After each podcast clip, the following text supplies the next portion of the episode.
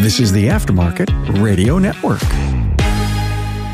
Hey, welcome everyone. Carm Capriotto, Remarkable Results Radio, another Town Hall Academy. Good to have you here. You know, we are the premier automotive aftermarket service podcast, and uh, we talk about business success, leadership, and there isn't anyone that we've probably not had on that has contributed something great to you personally for your personal success and or for your business. Good to have you here. We're going to talk today about language and terminology changes or shifts in the things that we do and we say, not only with our people, but to our customers customers. We did this way back in 2020. Chris Cloutier, who is with us, was on with Bob Greenwood, who passed way unfortunately too soon. And we really had a blast with that one. And it was Bob's passion. So I decided that not necessarily to honor Bob, but yes, to honor Bob and to come back and say, you know, we're doing and saying things that probably could use some polish, if that's the right word. Better get it right. So uh, thank you for being here. Appreciate that. I want to talk about our great sponsors of the Town Hall Academy. You know, it amazes me how much five star reviews make or break a shop. Get more customers falling in love with you when you offer them complete convenience and transparency with the industry's leading shop management system on the web at getshopware.com.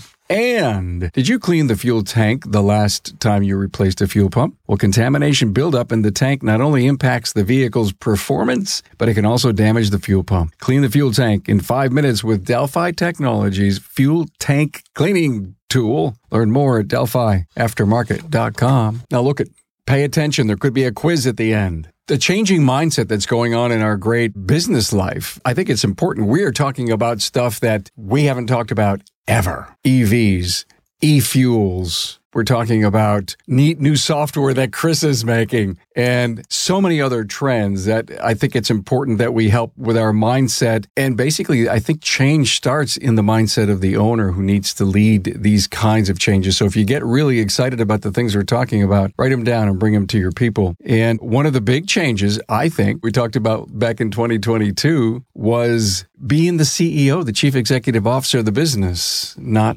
just a shop owner. With me is Chris Cloutier, Golden Rule Auto Care, and the CEO of Autoflow.com. Hey, Chris. How are you, Carm? Man, glad to be on this one again. The follow up for the me and Bob show. I went and listened to it just to remind myself of the great banter and back and forth. And of course, we miss Bob. So glad to be on this one with this new panel with Shawn and Jon. Thank you so much. I, I wouldn't have done it without you, man. Shawn Gilfillan, CEO Automotive Magic. Kenvil, New Jersey. Yeah, thanks for having me, uh, Carm. I'm really excited to uh, discuss some of the things we've been even doing at our shop and just the whole change in terminology and language. It really uh, kind of fits where we are right now. Perfect, Shawn. You know, a lot of people that come on the show, they sit in their office and behind them is like a bookshelf of little knickknacks and stuff. So I really appreciate you putting that big knickknack up behind you. You got it, no problem. So if you're not watching on YouTube on the video version of this, please go so you can see what I'm talking about. Jon Kloosterman is here, Director of Operations, West Side Auto Group in Zeeland, Michigan. Hello, Jon. Carm, how are you? Glad to be on again. Hey, thanks. You've been a great contributor of late, so I appreciate that. Chris, a language change could be that we call everybody who works for us rock stars. Is it possible that the right word to be using? Yeah, so this is a great one. And Carm, you said something at the beginning, which I think is the focus, which is the mindset, the way that we think about, the way we approach our employees, the way we approach our wives, our friends, our daughters, our sons, our kids, our friends, right? It's all about mindset and the language we use. And if you get around you know, these personalities, these Eeyore types, and negative, you tend to project a negative connotation to everybody else. So yes, mindset sets the language that you use, the positive language we need to use. And rock star was one of those ones that, Carm, I see every, everybody's a rock star now. And I actually was a rock star or almost was a rock star when I was younger. Let me tell you this behind the scenes of what was going on the stage were not the things that you want your kids doing. And that's what people are like, oh, my kid's a rock star. I'm like, no, I'm sorry. I don't want my kids to be rock stars. I want them to be educated. I want them to be smart, funny, and pretty. And that's daddy's rules, not rock stars. So when we talk about our employees, are they rock stars? Are they just, let's go and say, you know what, John? That was a great diagnostic report that you, the write up. I love the detail. The customer is going to really understand that. Let's take the rock star and go to the example and let's tell them why they really are good at what they do and stop using this term because it misused. It's Carmen say it. Rockstar was about sex, drugs, and rock and roll. There was nothing good about it. Let's stop that. Okay, I'm disappointed because I think you're a rock star, Chris. But I'm married now. I'm, I'm a good man of faith. Like God has changed my life. I am no longer a rock star. I can get on and do some karaoke now and then. I've seen him do karaoke. He knows the words by heart. He needs no screen and he loves to jump around on stage. I would have loved to have seen you back in the day. Yeah, there's probably YouTube videos floating around somewhere, Carm, of then and now, present and past. They're, they're there. So, yes, it was a time when I was rock star, not anymore. I think I'm irresponsible. Going back to what Bob Greenwood said, a CEO, I'm not a shop owner, which that was my point. Like, let's not be shop owners. Let's be business owners. Let's think at a level that is above this simple idea. And I really like what Bob said because he said, no, we're CEOs and we need to think like CEOs, which is strategic, the way we run our businesses, the way we approach our people, and the way we approach our marketing, our dollars, everything, dollars and cents. And once again, love that with Bob because Bob just had some great great insight into CEO versus shop owner. I think what we'll do is we'll put the, a link in the show notes to that episode 571 in there so that people can quickly get to it. Jon, one of the big things that Bob covered back in the day, he was so passionate about not calling customers customers, but calling them clients. And I think you agree with that. Yeah, definitely. I think that the idea of switching to the word client it brings more uh, more of a professional aptitude to your business over overall. Your customer is it, it, just feels much less intimate when you're talking about the relationship that you're trying to build with the, the client as far as coming into your business and t- communicating within your team in regards to the type of verbiage, the type of terminology that you're using as well. When you reference them as a client, it changes their whole mentality, your entire team's mentality, and, and as to who's walking in the doors of your repair facility. And I think that that verbiage raises the level of professionalism that you carry inside of your organization as a whole. I agree with you. But one of the things that Bob said about that is that you don't sell clients, you counsel them. And boy, that just landed. And if you want a reason to change the terminology, just think why is somebody coming there? Yes, to get their car fixed, but man, they need counseling. Sometimes they're very aggravated, but they don't know what's wrong. They may get a bill that's four figures wide and they need to understand why. Counsel them, just like an attorney would. Hey, listen, here's your options. This is what you have to do. And Carm, I like the idea of a client being somebody that you're you're attached to over a long-term period. A customer is a one-time see you later right? They're the one and done. And to agree with Jon, like I, the idea of having a client that's going to last, and then like Bob said, to counsel them, to advise them. I know I try to put advise in, and he upset. No, we counsel them, we don't advise them. So I like that idea. Clients long term, customers short term. So, Shawn, to be honest with you, you're here because you love to talk about these kind of languages, to be honest with you you know, one of those things when you really start to understand the science behind a language. I mean, I've definitely dipped into some books and whatnot uh, over the years, but really paying attention to the way that your staff themselves is communicating with your your clients, customers. I totally agree with the client thing. It raises that level of not only value, but the value that they feel in themselves about how you're going to treat them. You're advising them or consulting them on what their vehicle needs are. You're not selling them anything. Back to the service writer, service advisor, service consultant. So many different terms, rock stars, or we call them magicians in our shop, right? It kind of goes with the with the theme of automotive magic. But you know, we got wizards in the back, which are our A techs, you know, right on down the line. So it's kind of making it something fun that is exciting exciting for the staff to enjoy being a part of. I got to talk about this. Matt Fanslau and I did an episode on The Bear, which was all about the chefing thing, the two years worth of it. It's on Hulu. If you haven't seen it, please go. I took pages of notes about how it parallels our industry. And the thing that I was searching for was a word because in a high end kitchen, in a high end restaurant, each other is called chef out of respect for what they know and do. I think you just nailed it because I says, what do we call our our A techs, we should start calling them wizards. right? All the stuff they got to know. well, you think about it. They're plumbers, they're electricians, right? They're mechanics, they're HVAC technicians. So you got to got the whole world of the service industry. We're all of it. Yeah, we're plumbers and electricians and HVAC people. And we are. Lab coat, give me the microscope, get out of my way. That's right. One of those things that always drove me nuts whenever I hear it when somebody's speaking to me or there's communication going on and that feeling of need to say, oh, to tell you the truth or to be honest with you right up front, it's like my expectation is you'd be telling me the truth anyway. Like, why you got to tell me first? Kind of like one of those things that's almost, I would say it goes across the phone unconsciously and lands in any other person's ear. And they might not even know why they feel uneasy with the communication going on. But it's like, wait a minute, you normally tell me the truth or not? And that's one of the things like uh, I, I, can think back to an advisor that we had quite a few years back. That was something when I heard that come out of his mouth, I'd throw a pen at the wall. Be like, what are you doing? We've talked about this. But it sometimes becomes a habit for people. And you really got to be, uh, I think, reviewing phone calls with your advisors and people that are communicating, setting the appointments, and really drilling them on what does it sound like when you listen to yourself until you can actually confront that and be with it. I mean, there's a science of language and how it communicates and lands on the other side. And we're all here to take care of people. So when you can have it feel like that on the other end of the phone, unconsciously or over the counter, people walk out the door, they really feel like they got taken care of and were advised or consulted in the great way with their vehicle needs. So it's pretty cool stuff. Guys, let's jump into uh, technician versus mechanic. I was at a conference in San Diego. Uh, Bob Cooper had a whole bunch of off the street consumers in, asked them, oh, a dozen to 15 questions. And uh, they went around the room, mechanic or technician, what do you know the person who services your car as? And every one of them said mechanic. And we are working so hard building what we believe is that professionalism inside of our businesses to the word technician. I don't think think our customer understands that? Your opinions? I got an opinion on it. As we continue to get further, further into technology, and as cars get more and more complicated, and as we understand that cars are now computers your engineers, right? An engineer is closer to the word technician than is a mechanic. So I think we are breeding a, a new society, a new upbringing of the next level. And that's a technician. And I think we need to start using that because it does add a, once again, a different connotation, the word mechanic. Mechanic, I think a guy who's a parts changer. I think somebody who can take something off and put something on. As Sean just alluded to, even now, like the HV, I mean, plumber, uh,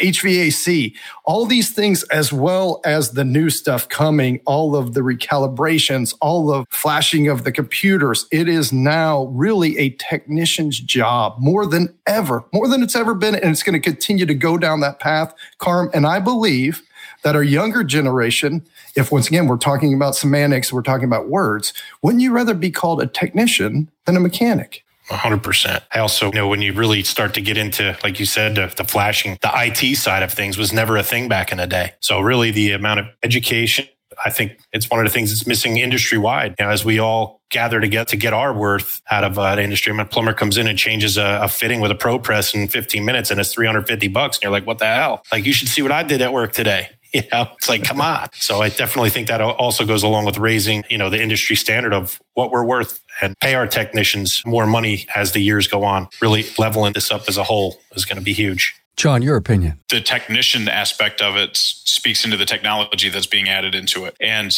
I think down the road, there's going to be a new phrase that we use when referencing the people that are working on cars as the industry continues to change, as that more of it, of the electrical stuff comes into it. And the mechanical only aspect of the industry is gone. There's technology, it's a hybrid technology. There's way more into this than just replacing parts to Chris's point. So I think that down the road, I think that we'll be looking back and saying technician is an old term and we need to have a new one because this is the technology or, or the industry has changed so far. So it's a stepping stone into bringing that aspect of a career into this market.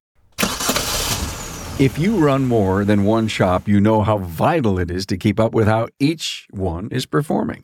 But it can drive you crazy to log in and out of each shop's database as you try to compare KPIs. Well, look, stop making it hard.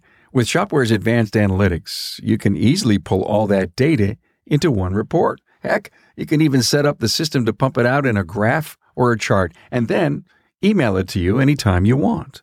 Why tax your brain before you even start looking for trends and wins to celebrate? Let the computer do the work for you. Spend less time sifting through pages of numbers. Now, once you see your business's potential right in front of you, you can take steps to make it even better. And then you can take a night off to enjoy the time you just won back. Benefit. Go with the team that created DVX, my friends at getshopware.com.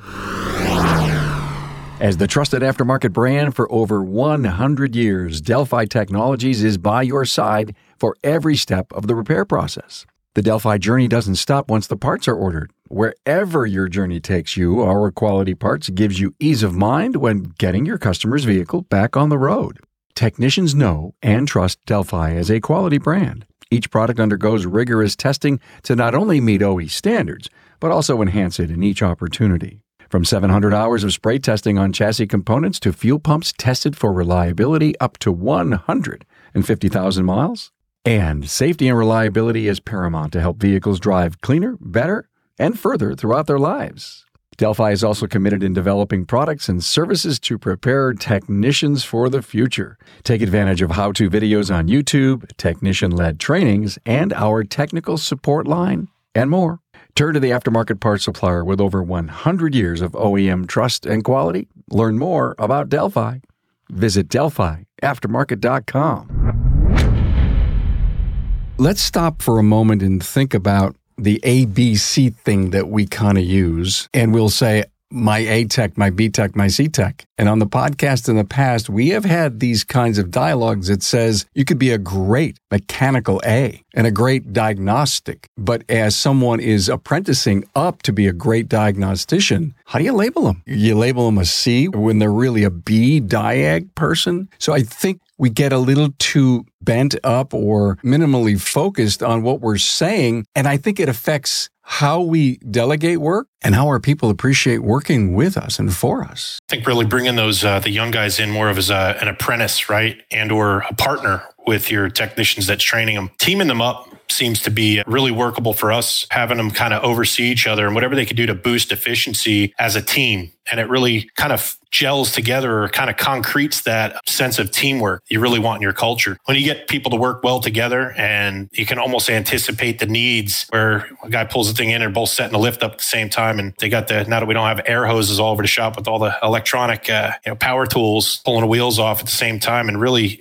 it has helped move efficiency through the shop as well. And they feel, and I think Chris, you said something earlier about making sure they know they did a good job and focusing on the mindset and the positive words you state as opposed to, hey, you didn't do that right. Cause I mean, not for nothing, that's how I learned at one of the first couple jobs I was at. It was like, beat me down and make sure I was punished for what I didn't do right and yelling and all that's like, oh man, I'm going to go find another job. So really keeping, I think that upbeat tone and the positively stated uh, affirmations to your team, it's, it's huge. What a game changer. It's always good to see a shop owner a CEO have gone through beat the hell all those years ago and then comes back and says, I'm never going to do it like that. And then you run a great company with a great team. Let's speak of team. Imagine standing in front of your six or seven group and say, well, you're all my employees. Or should you say, we're all in the team together. We're team members. Jon, what's your opinion of that? The employee term is something that I cringe hearing through our organization. And going back to the A level or B level, C level guys, I mean, you hear an advisor talking on the phone and, and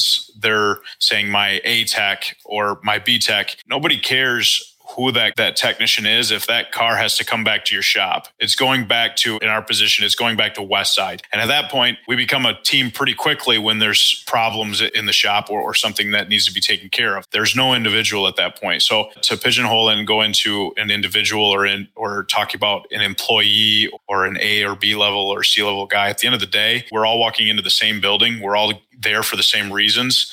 And that doesn't dictate employee, owner, or CEO or whatever direct report. It is a team game, and you're all pushing for the same goals at the end of the day. So, Carm, I'm going to say I love the term teammate, but when I'm angry at them, they're definitely employees.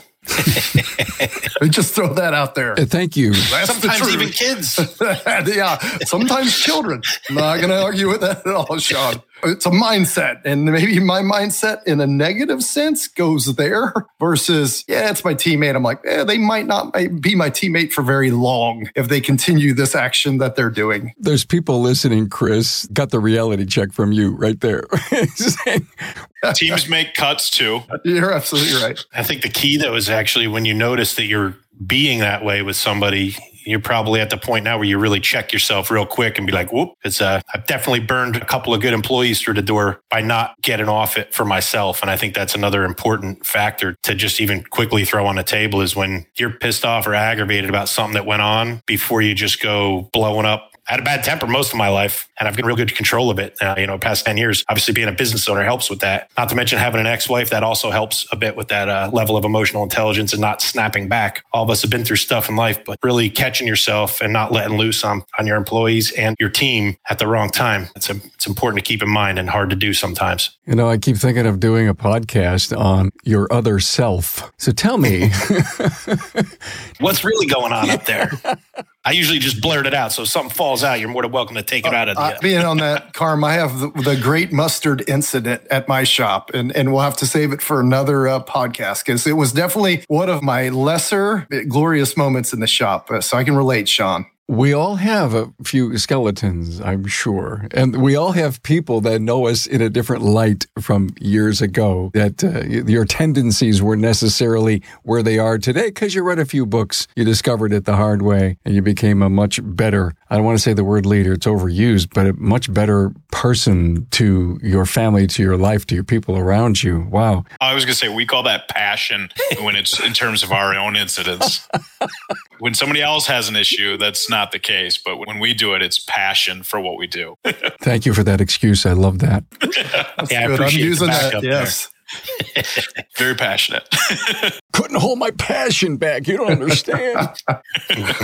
Thinking about the language changes that we're talking about openly that we know we're trying to ingrain on our industry, I think about one of the most important ways to work on implementing it in the company is through those phone calls you listen to from your service advisors and being able to catch, like you said, but honestly, let me tell you the truth for the first time ever, those kinds of languages that we're using. And if we can get it to start at the counter, I mean, as the CEO, you could use those, eh, but you're not there on the line in front of the world as often as a service advisor would be in their communication forward, backward, and out to the client. That may be one of the greatest ways to trap it. 100%. I think, you know, one of the biggest things is asking your people that are on the phones if you uh, either felt like something went like mind blowingly awesome with a customer and you feel like that guy's never been serviced like that before, or you left somebody really feeling good. Note down who it was, what time the call was. Let's go back and review it and really pick out the gold nuggets that you may have not even realized in your communication that worked. Same thing if you have an issue where it just doesn't feel like you're getting across or somebody might not be listening. And, and I just said it right there, right? Tell you the truth. A lot of people don't listen. And that's why that one's like, holy cow.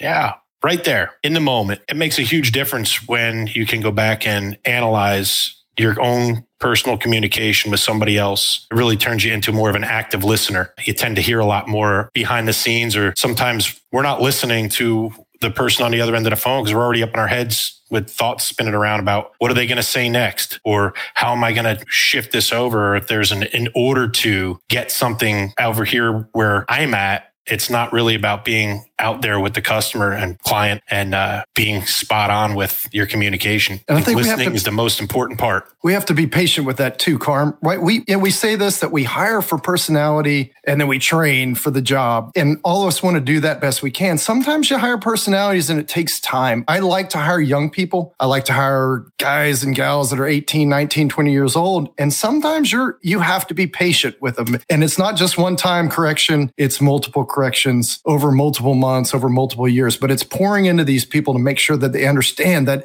just the simple fact of smiling when you're talking makes a difference in the tone that you use. But for a lot of people that are young, that may or may not have had a good education when they're in high school, because it depends on the teachers that they were at. And I would just say patience is one of those things that I think this industry needs, especially as we get more young people. And here I am sounding like a grumpy old man, get those damn kids off my yard, you know, type thing. And I'm not saying that, even though it's coming across that, I'm, I'm saying let's give these young people grace and patience and spend the time. Like Shawn says, I love the phone reviews. It's even at the counter. Do you realize what you said there? Because maybe they don't. Maybe that's just the way they are. And uh, once again, some of the young guys, I don't want to point them out, but sometimes we just have to, we have to put up those bumper rails and continuously remind them of the positive attitude and the, the choice of words that they use with customers, probing, making sure you're using that introduction, make sure you're catching their name, all the things that we preach on. We just need to make sure it's practiced often and we have the patience with them. Been going long enough to become a habit right? Yes. It's lazy language, guys, that it's it's easy to say. We, it just flows. We don't have to think about it. And we don't quite understand that it didn't come across right or the wrong thing to say. Or even what it feels like, I think is even the most important part. Like, what did that customer just feel, whether they recognize it or not? Like, hmm, something's weird here. This doesn't feel good. Might have yeah. just been a, a word that triggered something from 30 years ago in their past growing up. You never know. Yeah, and we don't know the situation for when people walk through the door or on the phone for that matter. Mean, most of the time they're in a situation where this is the worst day that they're going to see maybe this month because if you look at putting aside a lot of other things. I mean, a lot of people, the burden of paying for car repairs is already enough for them to be anxious. And our service teams have to be extremely empathetic of that. And a lot of times when situations escalate, it's either because of the situation at hand and the and the concerns that the customers have, or that my boss, who I consider my mentor, to his point as well, is there's a lot of times there's something else going on behind that person's anxious attitude or even some of their frustrations that they're basically sprawling all over the front room of your shop. There's something else going on. And sometimes we have to be counselors or just an ear to listen. And some of the younger service team members, to Chris's point, don't always understand that. But that is something that is even though we see these types of situations every day from the service counter, we have to remind ourselves to continuously be empathetic of the situation in front of us because it's routine for our service teams. It's not routine for the client that's walking through your door. Boy, do I totally love where this is going. I mean, there's so, so many wonderful uh, ripe cherries in this episode to the point where we're talking about language. We're talking about having confidence. We're talking about hearing ourselves. We're hearing about presenting it reminds me of the power of Toastmasters, Chris. And so this is a wonderful opportunity to tell the world that there is a remarkable results Toastmaster, U.S. sanctioned Toastmasters group that we have created along with Chris for the automotive aftermarket for leaders like all of us, service advisors. Chris, take it away. And I want to say two things about that. One, we don't just make toast. And two, we don't just make toasts. What we do is we practice communicating and effective communication. It's funny because a lot of people think, oh, I can talk, so therefore I'm an effective communicator. Well, there's an art to everything that we do. I remember going to South Carolina, visiting a shop owner. He goes, Hey, Chris, do you drive go karts? And I said, I'm a kid inside. I drive go karts. He goes, Well, these go 50, 60 miles an hour. So we got on the track. I'm spinning out everywhere. And he goes, Chris, are you using your brakes? And I'm like, No. And he goes, Chris, you got to follow my line, use the brakes. And I'm like, wow, you just ruined go karts for me because I just thought people got in them and drove them. I didn't realize there was this whole follow the line and there's ins and outs. And it's the same thing with communication, Carm. I went a little bit off track to get back on track. There's an art to communicating effectively. There's an art to presenting your idea and making sure that it's presented. And we do it at the counter every day, like Jon and Shawn alluded to. And we do it with our employees as well. And I love what Jon said, right? First, seek to understand before being understood. Sometimes we have to understand our employees first and we have to listen more than we speak. And we have to ask those right questions. And what I like about Toastmasters is it prepares us. As we know, Carm, you're talking during this meeting. It's only one hour. And then you're getting feedback and then you're giving feedback, which is all part of that effective communication loop. So if you haven't heard about Remarkable Results Toastmasters, you should come join. Yes, Carm at remarkableresults.biz. And I'm on the edge of my seat being here with a master Toastmaster like Chris. Oh, what I have learned in the last three months is unbelievable. And when Chris is on those calls, I get so nervous because I just want to be so good. I appreciate it, Carm. I just don't see that. I appreciate it. I've spent a lot of time and I still say my ums and ahs and ahs and I still jump track, but I appreciate that. It is many, many years of practice, practice. And I'm trying to be very careful here because Chris will probably email me and says, listen, you had this many ums. And uh. but it's not a negative thing. It's a real positive thing. And that's what helps you realize that I didn't say an um there. I just paused. And a lot of times you're just filling in, like throwing extra pepperoni on the pizza because you think it's going to make it better. You know, I, uh, I was uh, actually just was five or six Toastmaster sessions or meetings that I went to live right before COVID hit. And when COVID hit, they kind of closed up and I never went back to it. It was really awesome. Great group of people. And I think it's a great thing. So I'm going to have to check that out for sure with you guys. Come on down, Shawn. We'll give you an invite to be a guest every other Thursday. No, first and Thursday, we do an afternoon and we also do an evening at seven. So, guys, I wanted to talk about the slang. Yep, yep, sure you know, absolutely. Bop, bop. Jon, you guys work hard in this language conversion at your counters. Absolutely. We spend a lot of time communicating with clients on a regular day or a regular basis. And the words, yeah, sure, okay, maybe, I'll try. Those are all open ended, very casual. They're non definitive words. And the more you add in absolutes to your communication, the crisper you are to the, the client, the easier it is for them to understand what you're trying to communicate, and the more confident you sound overall in the interaction. And that's a big part of it is is your clients are bringing those vehicles into you. They do not want to get through a conversation with you and at the end go do they know what they're talking about? Or are they just are they on wikipedia looking up the description of this product and selling that to me from there? So absolutes in everything that we communicate it needs to be crisp. So I think that's awesome. You end up telling a customer, yeah, we'll try to get it done by the end of the day today instead of being straight with them. Like, you know what? We're going to do our best. It's really not likely. And if you can be straight up front, you don't have to actually go back and deal with the fact that you said you'll try and then you failed at it, right? It's kind of like uh, being straight with what's so whether it be parts delivery times and how much work is actually in the back of the shop. It's okay to tell people you're busy and help them find a solution as soon as possible, as opposed to five o'clock at the end of the day and say, you know what, we just didn't get it done. It's going to be tomorrow. And it's like, oh, now you're causing that frustration at the end of the day. And what's that person feel like? Yeah. take that into consideration always. Yeah. Super important. I'm going to throw school sports into here. And this is why it's important for our children to be part of sports because typically, yes, sir, and no, ma'am from your coaches. And they get it at a young age. And unfortunately, it's just disintegrated over time because I remember my coaches. It was, yes, sir, no, sir. And if I didn't, I was running till I puked. Now it's like, yeah, no. And they're like, all right, do a jumping jack, do a sit up. Now there are still coaches that very much believe in proper language, but my wife is a soccer coach and she makes them shake her hand and she makes them look in the eye and she makes them say, yes, ma'am.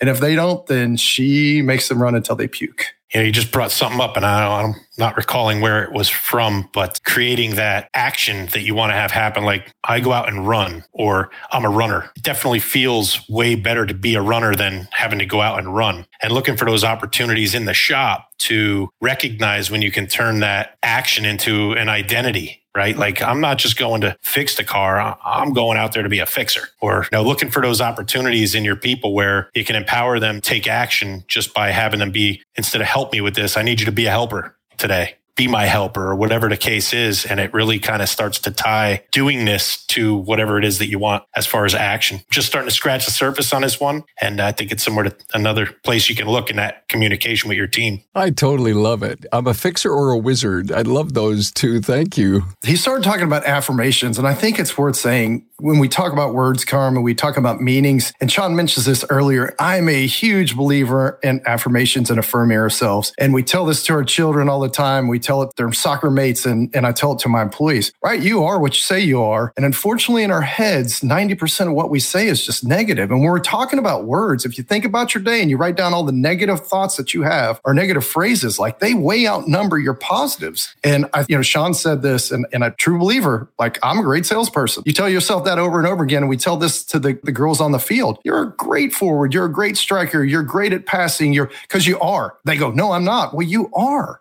right? You're just going to make mistakes, but you are this thing that you believe you are. But unfortunately, life as we get older, it tears us down and knocks us. So I, I want to bring that back up, Shawn, because I'm a big believer in affirming ourselves. And it's not dumb because the yeah. world programs us to think negatively upon ourselves unless we own this car or we own this house or we're hanging out with this person. We suck. No, right. we don't right? We actually have really good lives if we just affirm that we have good lives. Yeah. And even more so now with all the social media and stuff out there, right? that that negative talk that you just it's right there on the screen. It's like, oh great, you got something to compare yourself to. You know, something we just uh this came up two weeks ago at uh, at our leadership team meeting. You know, some of those things that come across, I'm big on. Something comes up in a day that slows you down or really annoys you. Get it down on paper and save it for later so you can get back to what you're doing. My lead wizard says, you know what? I want one of those recording pens. I put it in my pocket. If I got something that goes off my head, I'm just going to push the button. I'm going to bitch to the pen and then shut it off. And then I can go back and listen to it later. So tomorrow morning, 6 a.m., when we meet, we're going to see what comes out of these pens. Well, I think it's just something, you know what? Have fun with it. What kind of things actually go through our heads during the day while we're at work when somebody comes out and says blah, blah, blah. And you're like, throw the hands up in the air like, are you kidding me? So uh, let's see what we get. Kind of help them shift the mindset, right? What a great idea. It's easier than writing it down. Bring it to the meeting. and you still use a pen to do it. I thought it was brilliant. That's why we call him a wizard. Wow. Let's keep going. This is too much fun. Acronyms. Yeah, let me see. My customer knows what a DVI is. I mean, Chris, you're an expert at this, but you know, I'd love to know what else maybe we could call it. It would be kind of neat, uh, something warm and fuzzy for the customer. QCs, QAs, DTCs. We have to slow down on that because if I walked into the doctor's office and he started rattling off acronyms, I would thought that I had three days to live. I don't know, right? Acronyms too much. We talked about it last time. SMS, SMS, DMS, IDMS. What is the shop management system? What is a POS? What is in shop management system? Simple. Yeah, like there's too many. And I agree with you, Carm. It goes back to the simple terms like we were talking about with A tech, B tech, C tech. I just call them technicians, right? And maybe we should just use the words, hey, we're doing a quality control, right? We're not doing a QC. We're, do- we're going to go do quality control on your vehicle. I think acronyms do kill us. We use them because we feel comfortable with them, makes us feel kind of smart. I once worked for Hughes Training, and it was a government. We, we had a lot of different contracts to build flight simulators. And I had to build a database, Carm, online to be able to understand what all the acronyms were because everything was an acronym when it comes. So we shouldn't do that to the, to our clients because our clients deserve to know what we're actually doing, even though they may not totally understand. But I think they would appreciate the fact if we actually said these words versus the acronyms that we use. And because we just get used to it, right? Even something as simple as KPI CARM, and I sit in, you know, I do trainings in the industry and I like giving back to people in the industry. And KPI, every once in a while, you come across somebody and they go, I don't know what it means. Now, the good thing is we have Google now, but, but that's okay because you should ask questions, right? But just using it versus, hey, what kind of measurements do you use in, in, your business and goals do you have in your business versus trying to sound super intelligent and confusing people? I think we just, that's all it does, cause chaos and confusion. Yeah. And I think normalizing some of the references, you talked about the DVI. At this day and age, I don't think it should be referenced as a DVI anymore. It's just an inspection or a vehicle health report. So whatever your auto, your repair business decides to name it, but we should be far enough along in the industry that the fact that digital vehicle inspection continuously comes up, I think think we need to be past that. It is, just needs to be standardized in our industry. So let's get back to the fact that it is a true inspection and we're presenting facts now to our clients. We're not telling them over the phone, trying to get them, them to trust us. It's communicated directly through pictures and it there shouldn't be any question about what we're doing with that. So some of that stuff, some of those term that terminology just needs to go away altogether because it needs to be standardized. We need to take a step forward with that. So a lot of times those those short little acronyms when you're talking with a customer definitely confuses them. Quality controller. We got your car in QC right now. Well, what's that mean? Right? Where's that? Hey, my car's in QC. That's Where'd you take it? Questions that go off in their heads like, hold on. Hey, my car's in QC and yours isn't.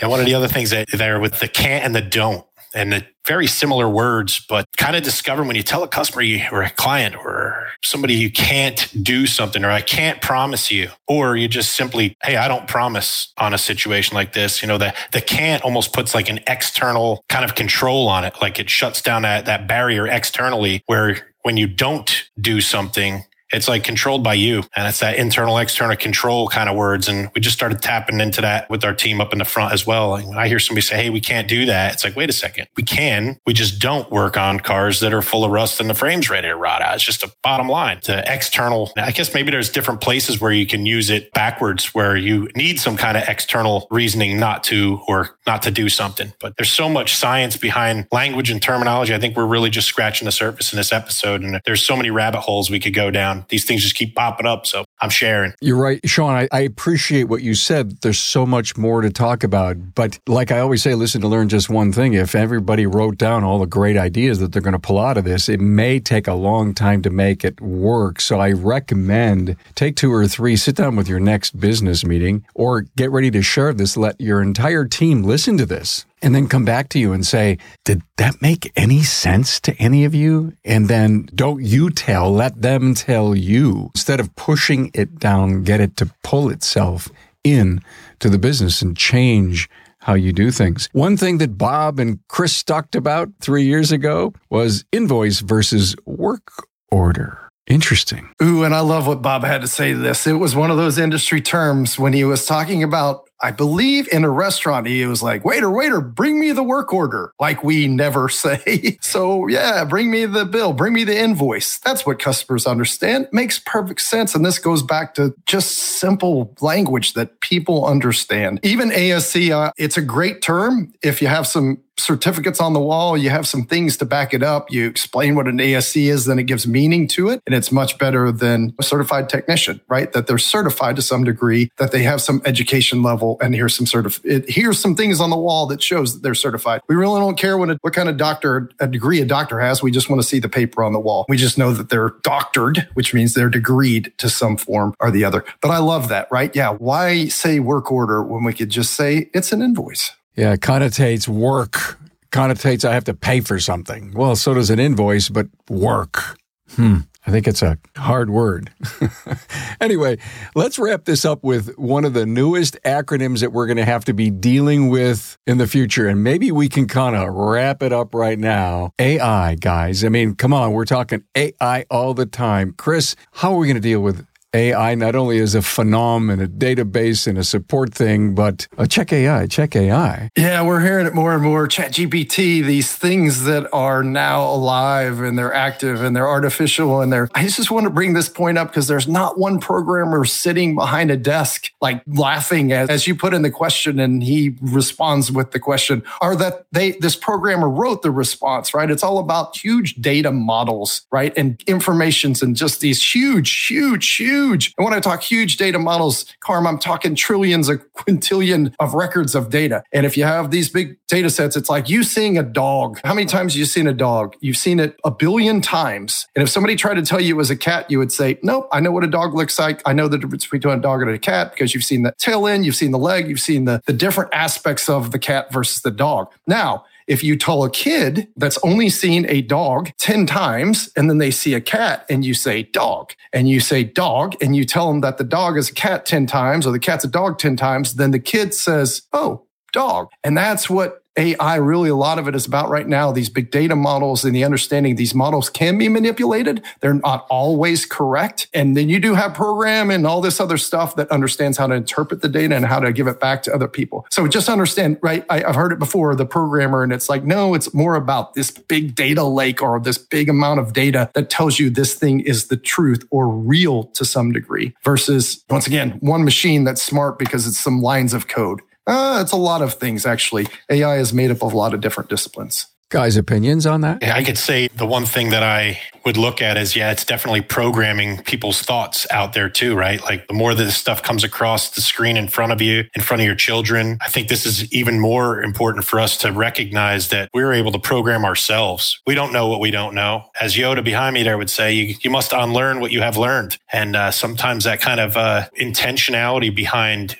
who you are and the discovery that you're willing to do on yourself and on whatever goes on inside your brain, recognize that you'll never be able to be programmed unless you allow it. And uh, I don't think AI is going to come out and start fixing cars anytime soon. So, so let me ask Jon. Let me, Jon, any of your technicians ever go to AI to maybe find a quick fix? So we haven't done that, but what we have started playing with, just out of curiosity, is testing procedures and then asking Chat GPT the same question about specific issues and seeing if they're coming coming up with something similar and we're still a ways away. So to Shawn's point, they're not fixing cars and they're not even telling us how to fix cars yet. So, but it just out of curiosity, we started playing with it and not close. So we're safe. And I would refrain from telling our customer, we use some AI. We solved your problem in half the time mm, bing dong. Not even want to go there. Matt Fanslau has done at least one podcast on this and had an interesting, I think in his rant that he did about going on in the industry, he, he covered this was great. I think Bob would be proud of us, Chris, that we covered this in a such a different way, but a good way. And I think hopefully we can get our listener to say, you know what? I got to step to the plate, change my mindset, get a better language set going, and embrace the professionalism. I mean, we are one hell of a professional industry. Think of the investment we have in training and in time and the benefits for our people, our buildings, our equipment. I don't know, more than a, probably more than an operating room we have invested. And we're fixing cars with our wizards.